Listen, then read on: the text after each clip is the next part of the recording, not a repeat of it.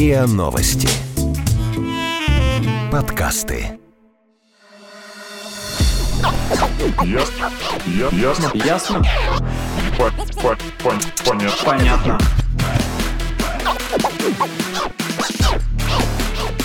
Ясно. Понятно. Всем привет. Это подкаст «Ясно. Понятно» для тех, кому в районе девятнадцати двадцати трёх лет. С вами Игорь, Маша. Привет. И Ваня. Привет. В прошлый раз мы говорили о том, можно ли брать у родителей деньги, если да, при каких обстоятельствах, если нет, то почему. И затронули тему, кем можно работать на последних курсах универа или по окончании универа. И в этот раз мы хотели бы, наверное, поподробнее обсудить это, потому что действительно... Ну да, есть много вопросов. Стоит ли э, начинать э, прям идти по своей... Ну, если ты выбрал уже карьеру, стоит ли начинать с какой-то маленькой должности? Возможно, там мало денег. Как при этом выживать? И как долго, например, эти деньги можно... Ну, как долго можно получать маленькую зарплату? Ну и вообще, как разрешить дилемму уйти тебе на высокооплачиваемую работу, но жутко скучную, но при этом которая откроет тебе широкие возможности карьерные. Угу. Или же пойти на работу, которая тебе действительно нравится, может быть, она нишевая и... Э- не особо дает тебе каких-то перспектив, но при этом ты будешь заниматься тем делом, которое тебе нравится, и, возможно, очень важным делом. Вообще сейчас... Подожди, но всегда еще есть mm-hmm. вариант э, идти на работу, которая неинтересная, скучная, и вообще она никак не... И она вообще никакая, и ты она просто вообще не никакая, страдаешь. Но, но, тем не менее, ты получаешь там достаточно приличные деньги, ну, которые да, я об этом позволяют говорю. Тебе а, весело, в этом смысле, да, весело и задорно жить вне работы. Mm-hmm. Ну, то есть, по сути, по сути, у нас выбор между тремя основными критериями. Работа должна быть интересной, оплачиваемой и или перспективной. Там получается, как в анекдоте, выбирайте любые два. Ну, то есть, ну, камон, не бывает, же, не бывает же таких э, работ, где все три. Эм, ну, где мы можем... Качества. Ну, хотелось ну, бы верить, нашей, что все-таки бывает. Же. Хотелось бы верить, что все-таки такие работы бывают. Вы ну, можете присылать и рассказывать о своих случаях, о своей работе, то, насколько она вам нравится, насколько она приносит вам удовольствие, какую, какую зарплату вы получаете, устраивает она вас или нет. Вы можете присылать нам на почту подкаст собака риан точка ру, и мы обязательно разберем эти истории в эфире. Сегодня вообще часто встречающаяся ситуация, когда студенты, выпускаясь из университета, получая какую-то конкретную специальность и обладая при этом огромными амбициями, совершенно не представляют, куда они действительно хотят пойти. В какую сферу, может быть, им поменять, может быть, им продолжить и тому подобное. Чтобы как-то разобраться в этом, я решил взять комментарий у руководителя сайта для молодых специалистов Ирины Святицкой. И вот, что она мне сказала. Это эйч ар как бы сайт? Нет, это руководитель сайта карьер точка ру. А, угу. Класс. Самое интересное, что э, молодые люди чаще всего свое резюме называют начинающим специалистом. Это как раз говорит о том, что они еще пока либо не определились, э, либо стесняются и не знают, э, в какой профессиональной деятельности начать строить свою карьеру. Э, но при этом у них достаточно высокие амбиции. Мы этим летом проводили опрос и спросили, как вы думаете, у молодых людей, через сколько вы добьетесь руководящей должности, если вы будете работать в какой-то компании. И есть два процента, например, молодых людей, которые считают, что им будет достаточно менее одного года, например. То есть это прям самые амбициозные. На люди, которые думают, что для этого достаточно один, два или три года максимум, это тоже достаточно большой процент людей, это двадцать один процент. А те, кто хочет построить вот карьеру в компании и добиться руководящей позиции в течение трех-пяти лет, двадцать восемь процентов. То есть в целом все эти данные, конечно же, говорят о больших амбициях молодых людей. Интересно, mm-hmm. как быстро эти амбиции разбиваются о реальности и рутинную Во-во. работу. Думаю, практически сразу. А, на самом деле, мне кажется, вот у меня тоже были такие настроения в самом начале э, как это, рабочего пути, так скажем, официального. И что я не буду выполнять рутинную работу, что я должна как-то двигаться довольно быстро по карьерной лестнице, ну и в том числе в плане развития, получения новых скиллов, скиллов и так далее. Вот, но... Но в жизни она немножко другая, конечно, оказалась. Я нахожусь сейчас в самом начале этого пути. Да, я, конечно, представлял, что я буду заниматься какой-то однообразной рутиной, как и во всех даже интересных творческих профессиях. А, но вместе с тем я думал, что я буду получать от этого удовольствие. Но, как оказалось, не особенно. Ну, Да? Она вот сказала, что типа молодые mm-hmm. специалисты не знают, куда идти после. Это странно, потому что, ну, то есть самая базовая, э, самая базовая возможность, которая, собственно, заложена как бы системой трудоустройства, это идти работать по профессии, которую ты получил в университете. То есть по специальности, которую ты последние там четыре, пять, шесть лет упорно для себя выбивал и настраивал себя на этот путь. Так, давайте разберем несколько историй, которые у нас есть в специальном конверте. Странно называть шапочку конвертиком. Но это не похоже на шапочку просто. Условно, это шапка, из которой мы тянем вопросы и истории, связанные с темой. Собственно, вы тоже можете присылать нам свои вопросы и истории. Мы будем стараться разобрать их на следующих подкастах. Ну ладно, есть такая история, есть уже история с волонтерством, когда ты вообще не получаешь денег, но я считаю, что это э, интересно, и это достаточно важно, э, когда у тебя есть возможность работать, не получая никаких денег, просто за опыт.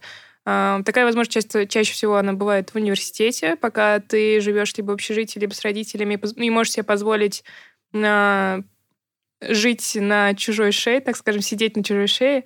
Вот. Я думаю, что именно в этот период стоит посвящать свободное время получению какого-то нового опыта. И вот как раз к этому и относится волонтерство, например, на разных мероприятиях. Там, не знаю, было бы очень клево, мне кажется, посмотреть, как организовываются большие мероприятия. Но в данном случае, например, Олимпийские игры или чемпионат мира по футболу, мне кажется, просто офигенно. Ну, будучи студентом, попробовать себя в такой роли. Ну, это скорее подработка, а не полноценная работа. Или Нет, ты имеешь в виду просто временный и... характер самого? Да, или я имею в виду работать в каких-то крупных полномасштабных проектах. Я имею в виду тратить си- силы и как-то, какое-то время, энергию на работу, при этом не получая никаких денег.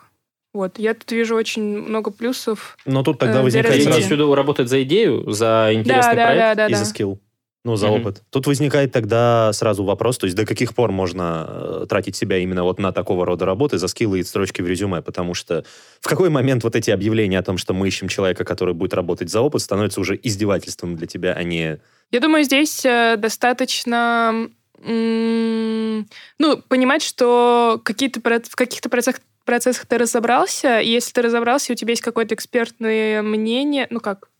Экспертное мнение, наверное, слишком. Какой-то опыт и какой-то навык, который ты уже можешь продавать. Ну, наверное, кстати, это такая грань, очень сложно ее понять, пока тебе, наверное, не скажет кто-то, типа, начальник, типа, какой-то классный, вот ты столько всего умеешь.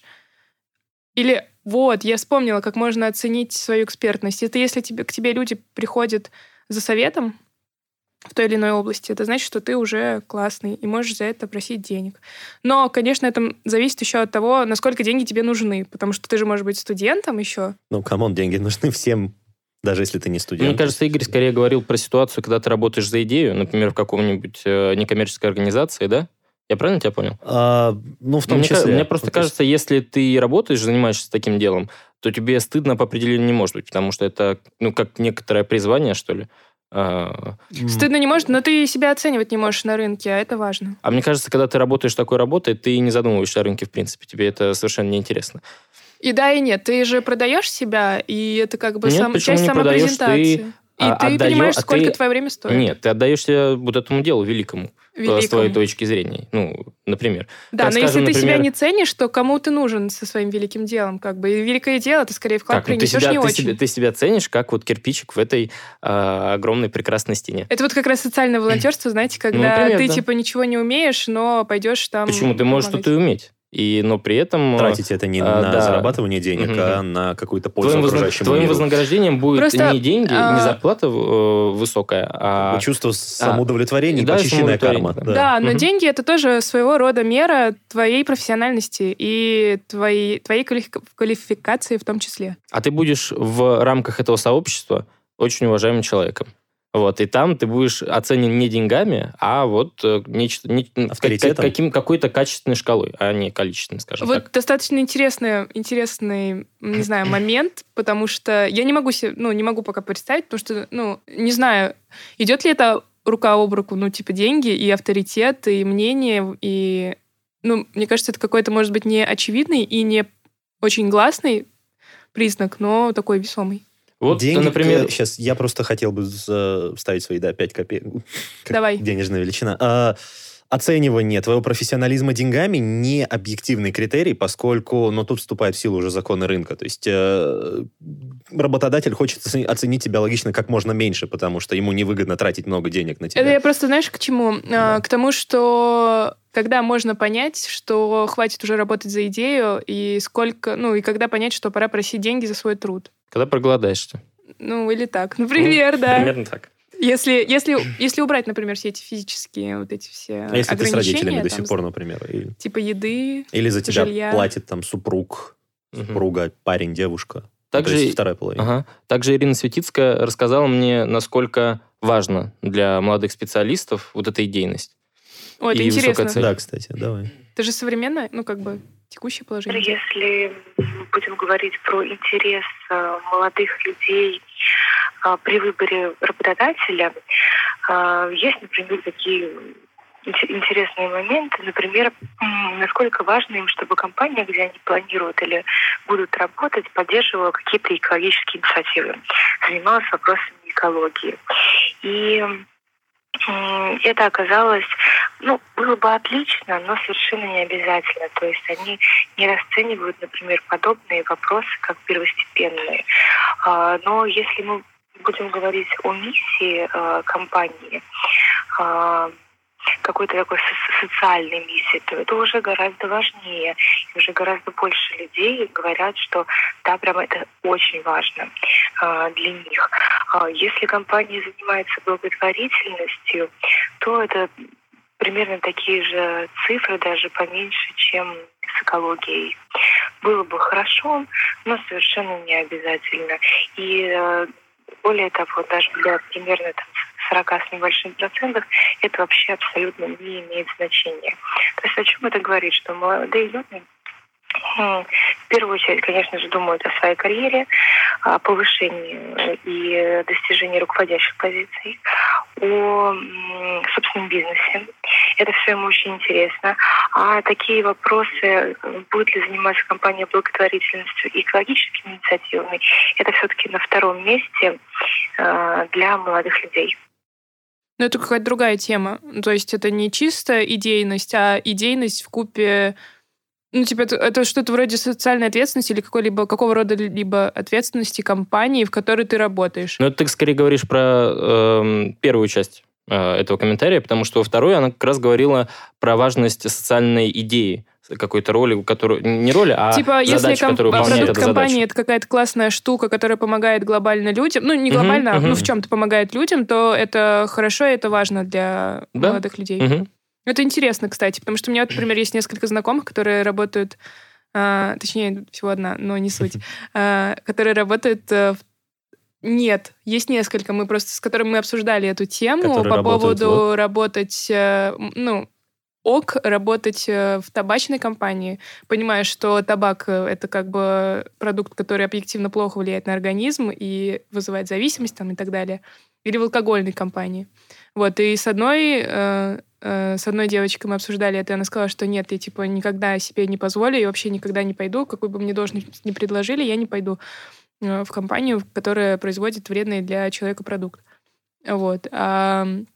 Есть прекрасный фильм, как раз построенный ровно вокруг этой, этой темы. Я не помню точно, как он называется. По-моему, «Спасибо за курение» или «Спасибо, что курите». Как-то так вот. То есть там а, как Документальный? Раз... Нет, нет, это художественный фильм, но там как раз вот главный герой, он а, пиарщик а, табачной компании. Ну, это жуть по сути, какая-то. Такой, да, хуже, наверное, только с компанией страхования. Ладно. Такое.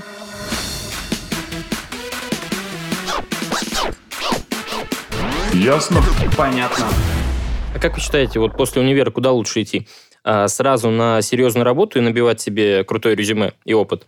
Или можно взять какой-то небольшой промежуток времени, или продолжительный, не знаю, попробовать себя в разных вещах, или просто в несерьезных вещах, разных сферах, например. Ну, начнем с того, что кто тебя сразу после универа возьмет на серьезную работу, потому что... Да кто угодно, если ты серьезный специалист, если ты выучился, например, в хорошем месте. Наверное, очень много зависит от специальности, да? Ну да, да, конечно. Если у тебя есть возможность, если у тебя... Ну, сюда можешь пойти стажером или практикантом. Да, практикантом, на стажировку, да. Но стажировка, она либо малооплачиваемая, либо неоплачиваемая вообще. Какая разница? Тут идет скорее речь о том, стоит ли с самого начала основательно полностью себя погружать в какую-то сферу, ну, скажем, выбранную уже тобой при поступлении в университет, или можно ли еще какое-то время подумать, полетать? Имхо второй вариант обязательно, без исключения для всех. Ты из чат кроватки пришел? Упячка. Давай, продолжай. Значит, по моему скромному мнению, обязательно второй вариант, то есть дать себе какое-то время. Во-первых, ты набьешь себе какой-то опыт в соседних сферах, в этой сфере, просто жизненный экспириенс, и, ну, поймешь как бы и себе цену. И, во-вторых, ты оценишь то, насколько ты действительно хочешь идти вот, ну, туда, насколько ты учился, в общем, туда, куда ты собирался. То есть ты дашь себе некоторое время отдохнуть от того, чтобы ты последние несколько лет подряд был погружен в какую-то тему, и ты, собственно, сможешь понять, а ты это действительно твое? Ты в этой теме, вот это, ты кстати, важно. Мне... мне кажется, в моменте, когда нас заставляют планировать, и, знаете, на собеседовании спрашивают обычно, а кем вы видите себя через пять лет, угу. ты как можешь или сказать, но это всегда... достичь руководящих должностей. Вот, да, да ну, например, да. Но всегда есть тот факт, что все меняется, и твое настроение, и мотивация, и желание быть тем, кем ты задумал пять лет назад, оно может за эти пять лет очень сильно измениться. Вот. И мне кажется, тут как раз э, вполне себе нормальная история, что ты помен... меняешь интерес, ты меняешься сам, ты растешь, у тебя меняется, ну, как бы сфера, ну, сфера интересов, опять же, да. И mm. в соответствии с этим и со своими, боже, опять скажу, интересами. В общем... Э, желаниями. Э, ну да, да, желаниями. Точно. Вот именно они, ими. Вот за ними идти в разные сферы. Мне кажется, это классно. Ну, типа, у меня по поводу, узнаешь себя. По этому поводу есть э, комментарий, не комментарий, а стрит-ток да, о, о студента. Стоит опа. Ли? Классно. Да, конечно. Давайте стоит. Послушаем. Мне кажется, после университета стоит пробовать как можно больше работ, чтобы определиться правильно, потому что все равно, даже когда мы выпустились из университета, мы формируемся все еще как личности, и у нас могут возникнуть какие-то непредвиденные интересы, новые вещи, которые раньше нам, нас не вызывали особого отклика. Вот. Но это стоит делать. Нужно экспериментировать, нужно рисковать. Если ты не знаешь, чем ты хочешь заниматься в точности, не можешь ответить на сто процентов. Так. Ой, я очень-очень-очень сильно согласна с этим чуваком. Не, ну, интересно, тут он прав, ну, то есть он, по сути, подтверждает то, что я сказал. То есть ты должен себя попробовать в разных местах. Но а, в какой-то момент ты действительно проголодаешься, условно говоря. То есть ради, есть же какая-то сумма, ради которой можно отказаться от интереса вот прям сразу, mm-hmm. если тебе предложат. А как ты думаешь, как долго, ну, вы, а, как долго этот э, период поисков должен длиться? Точнее, может длиться вот так. Потому что, скажем, э, если один год ты занимался не пойми чем, э, это еще нормально. А вот если два-три, то у работодателей будут серьезные вопросы. Кто ты, что ты, почему так и так далее. Ну, на Западе стандартная история брать себе вот этот gap year, то есть как раз один год где-то после универа или колледжа вот люди тратят на, на, само, на поиски самого себя, условно говоря, но... Да, я... но не всегда можно это расценивать. Поиск самого себя не всегда можно расценивать как работу или прям вот такой кардинальный типа склад жизни. Тут можно же просто, просто... тестить. Да. Угу, да, в этом соль. Вопрос в том, что ты делаешь вот в течение этого времени. То есть если ты один год просто пинал балду, это норм, а если ты в течение двух-трех лет но пробовал себя в разных местах и набрался опыта, это не норм. Ну, то есть, зависит от того, ну, кстати, как ты да, потратил интересно. Это время. Вот и два года, наверное, это слишком много. Ну, например, мне кажется, что два года искать себя, там, например, по месяцу, по два отдавать разным, совершенно разным видам работы или всяких увлечений. Ну, в общем, это довольно странно. Мне кажется, что после универа или во время универа можно и нужно пробовать... разные совершенно компании, разные виды деятельности, потому что если ты не знаешь, кем ты хочешь быть или чем ты хочешь заниматься, это самый лучший вариант выяснить и попробовать на практике посмотреть, что тебе больше всего подходит.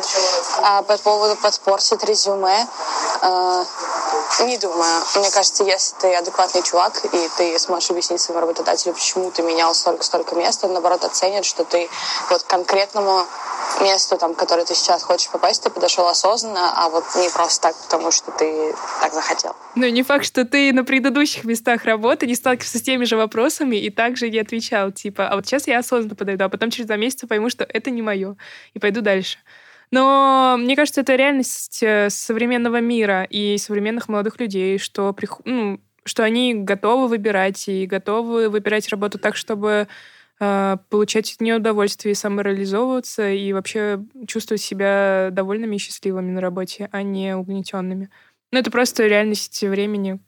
Мне То, поэтому... что мы можем себе позволить. Руководитель сайта career точка ру Ирина Святицкая, у которой я брал небольшой комментарий, также мне сообщила, что э, смена работы частая, относительно частая, она э, является трендом и э, очень распространена среди молодежи до двадцати пяти лет. Она сказала, что до двадцати пяти лет в среднем человек задерживается на одной работе э, до семь-восемь месяцев. Но вот это лишь. Интересно, к какому, вре...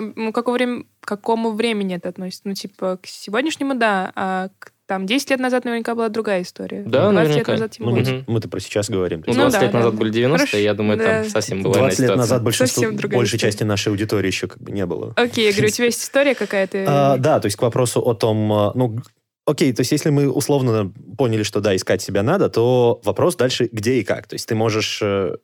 Есть просто такие крайние случаи, когда люди а, устраиваются на какой-то... ну работу или э, в благотворительность. В общем, идут заниматься чем-то, что ну, для большинства людей кажется, знаете, выходящим из зоны комфорта. То есть, например, э, есть такая программа «Учитель для России», э, когда молодые люди, вот, которые закончили э, педагогические, возможно, столичные педагогические, отправляются как... Ну нет, кстати, там не только педагогические вузы, там вообще идет, речь идет о людях, которые увлечены тем или иным предметом, которым можно рассказать в школе школьникам. Ну, возможно. Не обязательно да. иметь педагогическое образование, потому Суть что у них есть подготовка.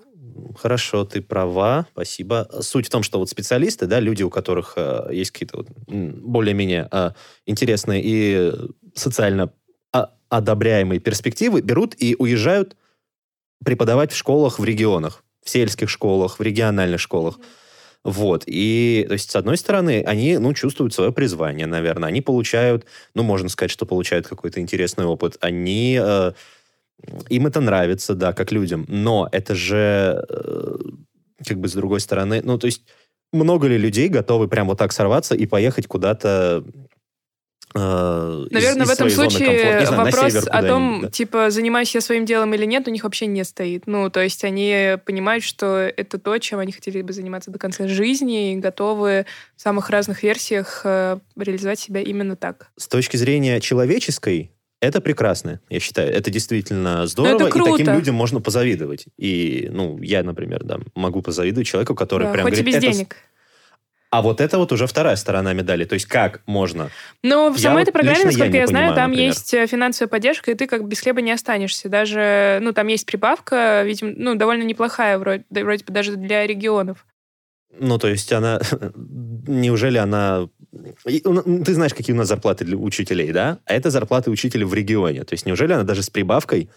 Вот этой вот... Там хорошая Зона. Прибавка для региона, да, достаточно. Ну, то есть, и там, по-моему, с жильем помогает, если не ошибаюсь. Окей, ну вопрос то даже не в деньгах. То есть там поддержка достаточно... Ну, ты не получаешь там сотни тысяч, понятно, но... Хорошо, но даже если нет финансовых проблем, это вопрос все равно, знаешь, какого-то комфорта. Ну, то есть, возможно, у меня как бы стереотипное мышление стереотипного москвича, но у меня есть ощущение, что в регионе... У тебя просто нет э, призвания. Я предпочитаю верить, что я просто не нашел его до сих пор. Ну, хотя да, мне нравится, я, я в этом я занимаюсь смысле, сейчас. Я это имела в виду, извини. Я не имела в виду, что у тебя нет призвания, ну, типа априори его нет. Ты не нашел призвания. А эти ребята нашли преподавание. Да. Ну, смотри, преподавание. Преподавать можно и в и столице тоже. То есть потребность в учителях есть везде. Почему они выбрали преподавать э, где-то вот... Ну... ну, потому что концентрация учителей, хороших учителей здесь, в Москве, намного выше, чем и больше их. Все же приезжают сюда, э, чем в каком-нибудь регионе. Ну, то есть ты тут, наверное, выполняешь какую-то социальную миссию все-таки тоже. Что ты привносишь свое столичное видение в захолустные деревеньки, области... Маленькие города и поселки городского типа. Ну, возможно. Но есть же еще тема... Э, о, есть же еще тема такая про стартапы. Когда студенты начинают... Э, придумывают какую-то идею, начинают реализовывать, пахивают, а потом это дело их приносит достаточно неплохие деньги. И там к какому-то небольшому возрасту сравнительно они получаются уже довольно состоятельными людьми. На самом деле довольно большое количество молодежи э, плани... ну, не планируют, но, скажем так, мечтают иметь свое собственное дело и начать свой стартап-бизнес какой-то. Еще один момент по поводу амбиций. Мы спросили о собственном бизнесе, хотят ли они открыть. И тоже большая часть молодых людей, больше чем шестьдесят процентов, хочет открыть собственный бизнес. Кто-то точно намерен, это тридцать два процента. Скорее да, чем нет, тридцать три процента. В общем-то, намерение очень приятные, позитивные. То есть девяносто процентов получается, шестьдесят плюс тридцать. Ну да, но это не значит, что все они будут этим заниматься, это лишь то, что они планируют. А, и только тридцать говорят, что точно собираются этим заняться, но то, что они так говорят, не гарантирует, что они этим действительно займутся в будущем. Ну, на самом деле, мне кажется, стартап это, это прям классная тема. Единственное, что там очень большие риски, и кроме того, что ты упахиваешься как черт, судя по тем историям, которые я слышала, ну, что ты, типа, спишь там по четыре-пять часов в сутки и, ну, очень много времени посвящаешь работе. И главное, у нас в стране практически невозможно привлечь инвесторов и инвестиции со стороны. Ты всегда это делаешь самостоятельно. Да. Ключевой вот. И нет поддержки, да? Это очень сложно, mm-hmm. правда. Совершенно. Вот ключевая фраза, вот как ее произнесла Маша, то есть согласно тем историям, которые они слышали, то есть давайте, ну, если серьезно, если прям за факты взяться, то сколько из этих вот девяноста процентов, которые хотят или намерены открыть свой бизнес, они реально его, ну, то есть как-то продумали, разложили по полочкам, там, расписали стратегию. Ну, немного. Наш... Вот им. А ты Я говоришь, сказал, про какой-то подготовительный этап, на самом деле...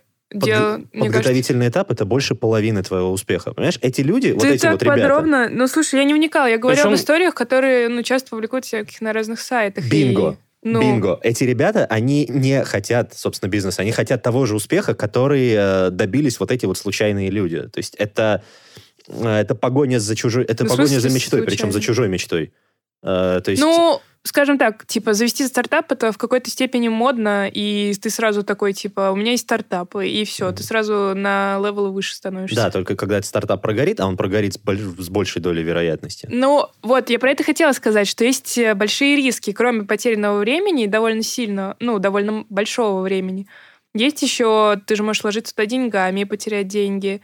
И, но, тем не менее, я вижу тут огромный плюс, наверное, он работает... в жизни почти всегда, это опыт, который ты получаешь. Довольно, ну, сложно его с чем-то сравнить.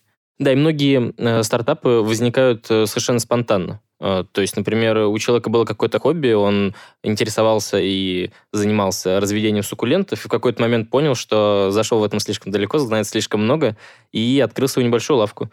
Вот такое происходит, кстати, нередко. Ну, не могу сказать, что именно про суккуленты, хотя и продавцов суккулентов А, это такая вот история так вот, из ниоткуда возникших. А, маркета, угу. хендмейд. Хендмейд маркетов, вот да, да, в Инстаграме. Да-да-да.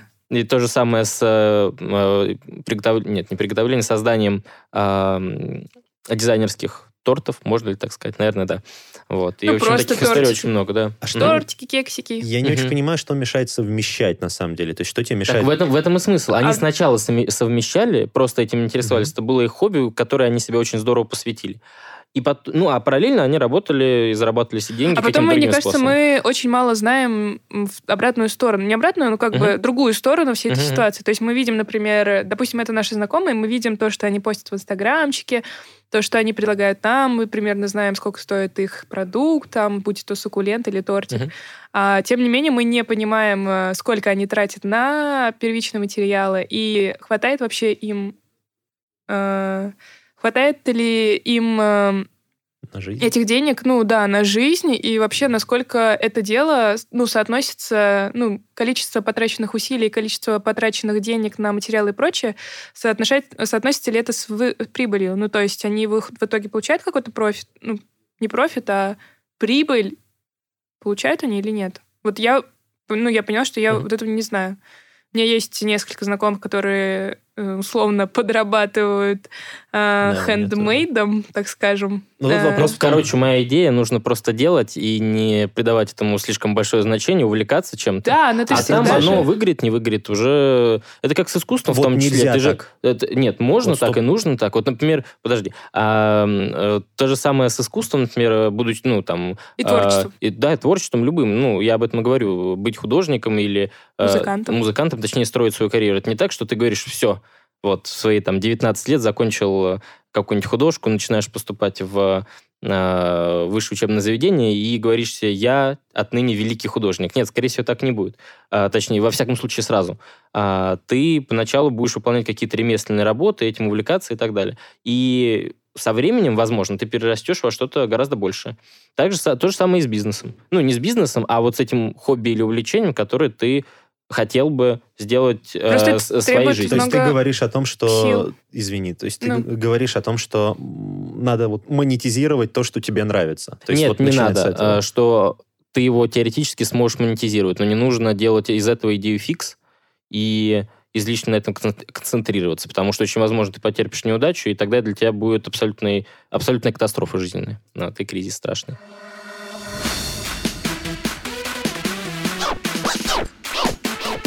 Ясно. Понятно. Что, кстати, про опыт. Когда мы говорим про опыт, важен ли он или не важен, стоит ли начинать с какого-то очень низкого старта в карьере. Я думаю, что очень много зависит от профессии. Например, врачам это как раз ну, важно. Начинать работать, например, в больнице хоть как-то там ассистентом, помощником, еще как, ну, как они там еще делают? Ветеринары. Вот э, люди, которые работают ветеринарами, э, они говорят, что вот им прям вот обязательно. Они с первого курса должны в, в это погружаться, в этом работать. Правда, как бы с, начинают они все поголовно там с мытья клеток и полов э, в ветеринарной клинике. Но если они не будут этим заниматься, вот без опыта работы в клинике, даже вот такого минимального, просто при, факта присутствия фактически, в клинике, их не допустят потом, но их не совсем, не возьмут. Там не совсем так. Ну, там а история там? Про то, что так или иначе этот период нужно пройти. И вопрос, типа, ты будешь проходить это на первом курсе, будучи ну, студентом-первокурсником, или проходить это после пятого курса, когда ты вроде как уже специалист. Ну, это перефразирование. Вопрос, как фишка в пороге входа в профессию. То есть есть такие профессии, где тебе не нужно предварительно набивать огромную как бы, кучу опыта и там, целый талмуд резюме. То есть тебе там достаточно прийти, две недельки посидеть вот, и набить руку на практике, угу. и все, ты можешь в профессию. Давайте подытожим, к чему мы пришли вообще в итоге. Мне хочется верить, что работа, плюс хорошая зарплата, интерес и любовь к своему, к своему делу. Мне кажется, что такие истории существуют, и вообще они реальны, и очень хочется... Очень хочется верить, что, может быть, сейчас мы не в таком состоянии, но, очень, но, но к нему придем. В общем, пока есть возможность э, получать опыт, интересный опыт в самых разных проектах, получайте его. Но если вы чувствуете, что опыт... Э, и что если ваше призвание, если ваш интерес, ваше желание посвятить себя чему-то противоречит, э, не знаю, общепринятым нормам, здравому смыслу и финансовым э, каким-то аспектам... Ребят, плюньте на это. Важно то, как вы себя ощущаете, важно то, что вы хотите делать. Поэтому делайте. Ну, сохраняйте возможность к... Ну, как способность к покупке еды там, и ну оплате, да. оплате ну жилья. Идеальная работа все-таки действительно существует, но чтобы ее получить, ее нужно искать, и очень много для этого делать. И, и не отчаиваться, очередь, кстати. Да, и не отчаиваться. Это да. важно. И самое главное, не мечтать, а делать. Неважно что, но осуществлять какое-то движение. А там, возможно, ваша, ваша идеальная работа вас найдет. И что-то, может но. быть, вы поймете, да, или вас идеальная работа найдет сама. Ну, кстати, таких примеров масса. Да только такие, мне кажется, и есть. Я продолжу быть кладезем поговорок под лежачий камень, и вода не течет. Прекрасно. Ой. Суть в том, что амбиции – это очень здорово, но вместе с тем нужно трезво оценивать свои возможности и... И понять, что, ну, что розовые очки могут просто быть на глазах, и это совершенно нормально, угу. и какие-то представления и стереотипы, ну, представления скорее об, идеальном, об идеальной работе, может быть, вы ждете, что она сразу настанет, и все будет классно, классные задачи, крутой коллектив и так далее. Нужно быть готовым, что это, скорее всего, будет не так, ну, или не на сто процентов так. С вами был подкаст «Ясно, понятно». Увидимся в следующий раз. До встречи. Пока. Делайте, ищите, не сидите на месте. С вами были Маша, Пока-пока. Игорь и Ваня. Пока-пока.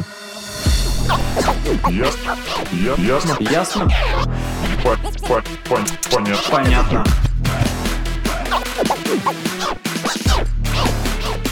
Ясно. Понятно.